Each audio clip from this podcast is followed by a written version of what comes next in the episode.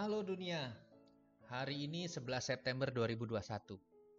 Situs BMKG ngasih tahu kalau hari ini di Sleman bakalan cerah berawan, hujan ringan, dan berawan lagi.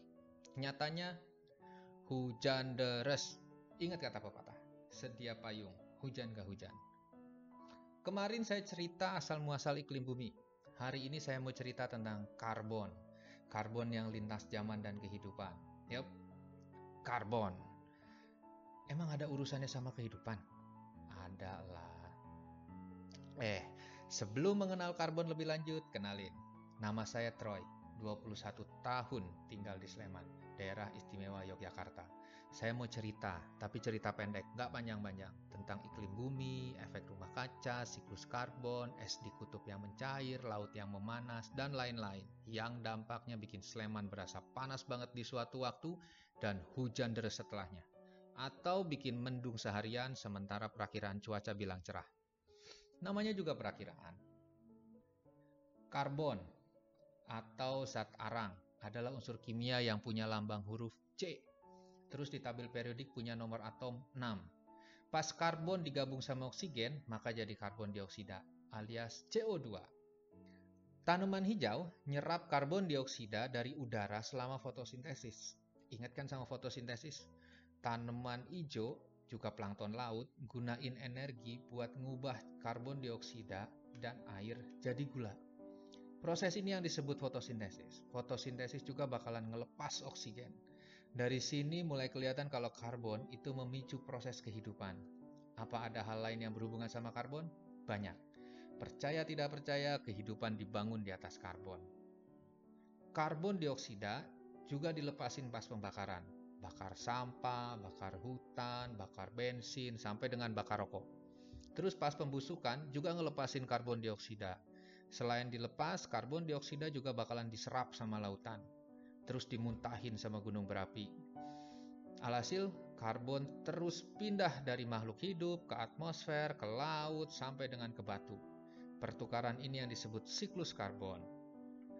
Karbon terus-menerus diserap dan dilepasin sama makhluk hidup. Tanaman nyerap karbon dioksida dan pakai karbon dioksida buat bangun jaringan tanaman. Karbon dilepasin sebagai karbon dioksida atau juga metana ketika tanaman mati dan membusuk. Kalau ada yang makan tanaman, si pemakan tanaman bakalan gunain sebagian karbon buat bangun jaringan tubuh mereka. Selama hidup, si pemakan tanaman ngelepasin karbon dioksida pas respirasi.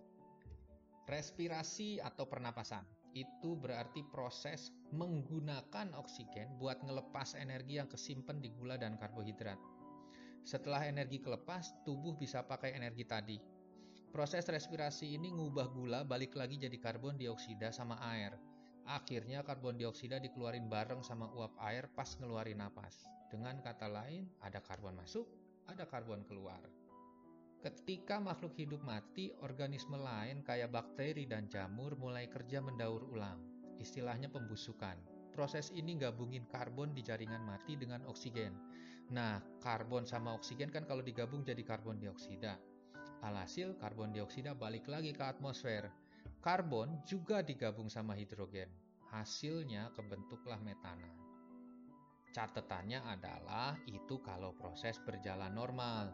Lain lagi ceritanya kalau tanaman itu mati, tapi kekubur sedemikian rupa hingga nggak bisa busuk. Tanaman yang mati dan tenggelam ke dalam rawa yang tergenang air itu biasanya nggak busuk. Alhasil tanaman yang tergenang itu kemudian jadi lapisan gambut yang dalam. Endingnya, gambut yang jadi padat itu kemudian jadi batu bara yang sekarang kita bakar.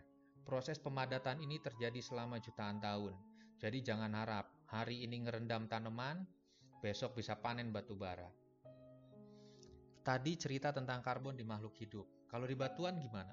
Karbon tersimpan di kerak bumi. Yap, berarti karbon ada di batu juga.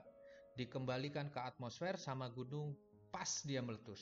Gunung berapi tadi ngeluarin batuan cair plus gas, termasuk karbon dioksida yang dilepasin sama batuan karbonat pas meleleh. Contoh batuan karbonat tuh batu gamping yang biasa buat gosok kulit. Dari awal bumi 3,5 miliar tahun yang lalu, karbon dioksida yang dilepasin dari proses letusan gunung berapi bikin efek rumah kaca yang intens, terus-menerus, yang bikin permukaan bumi makin anget dan berhentiin pembekuan bumi. Seiring waktu matahari pun makin panas. Tapi apa bikin bumi itu makin jadi panas dan ngilangin kehidupan? Ternyata enggak. Sebagian besar karbon dioksida dari gunung meletus itu diserap sama lautan, mempertahankan efek rumah kaca pada tingkat aman untuk kehidupan. Hal ini bukti bahwa bumi itu bisa ngatur diri sendiri. Mau bukti yang lain? Ketika sinar matahari secara intens menghangatkan permukaan laut, air itu nguap dan naik ke udara. Pas naik, uap air mendingin dan jadi awan. Terus awan ini nutupin lautan. Alhasil lautan jadi dingin lagi. Setelah dingin, penguapan dan pembentukan awan itu berhenti. Laut terbuka, lalu sinar matahari kembali menghangatkan laut lagi. Begitu proses seterusnya. Tapi mungkin nggak bumi teledor? Mungkin. Pas zaman es, keteledoran bumi terjadi.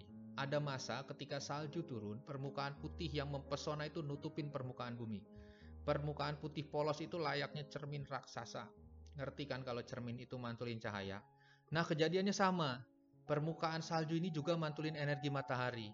Alhasil, lebih sedikit panas yang diserap oleh permukaan bumi dan bikin bumi jadi lebih dingin. Terus, kebentuk DS. Ini yang disebut efek albedo. Awal mula yang memperbesar ketidakseimbangan dan mengarah ke suhu yang lebih dingin. Keteledoran bumi ini kejadian di 20.000 tahun yang lalu, dikenal dengan masa zaman es atau kerennya Ice Ages. Terus gimana bumi keluar dari efek albedo? Gimana bumi bisa menghangat dan mastiin kalau kehidupan akan tetap bertahan. Episode berikutnya saya mau cerita tentang zaman es sebagai bagian dari perubahan iklim yang alamiah. Alamiah? Lah emang ada yang nggak alamiah? Ada lah. Namanya perubahan iklim buatan manusia atau human made climate change. Berarti saya salah satu penyebabnya. Sampai ketemu di episode berikutnya. Teriring salam dan doa buat bumi dan penghuninya. Saya Troy.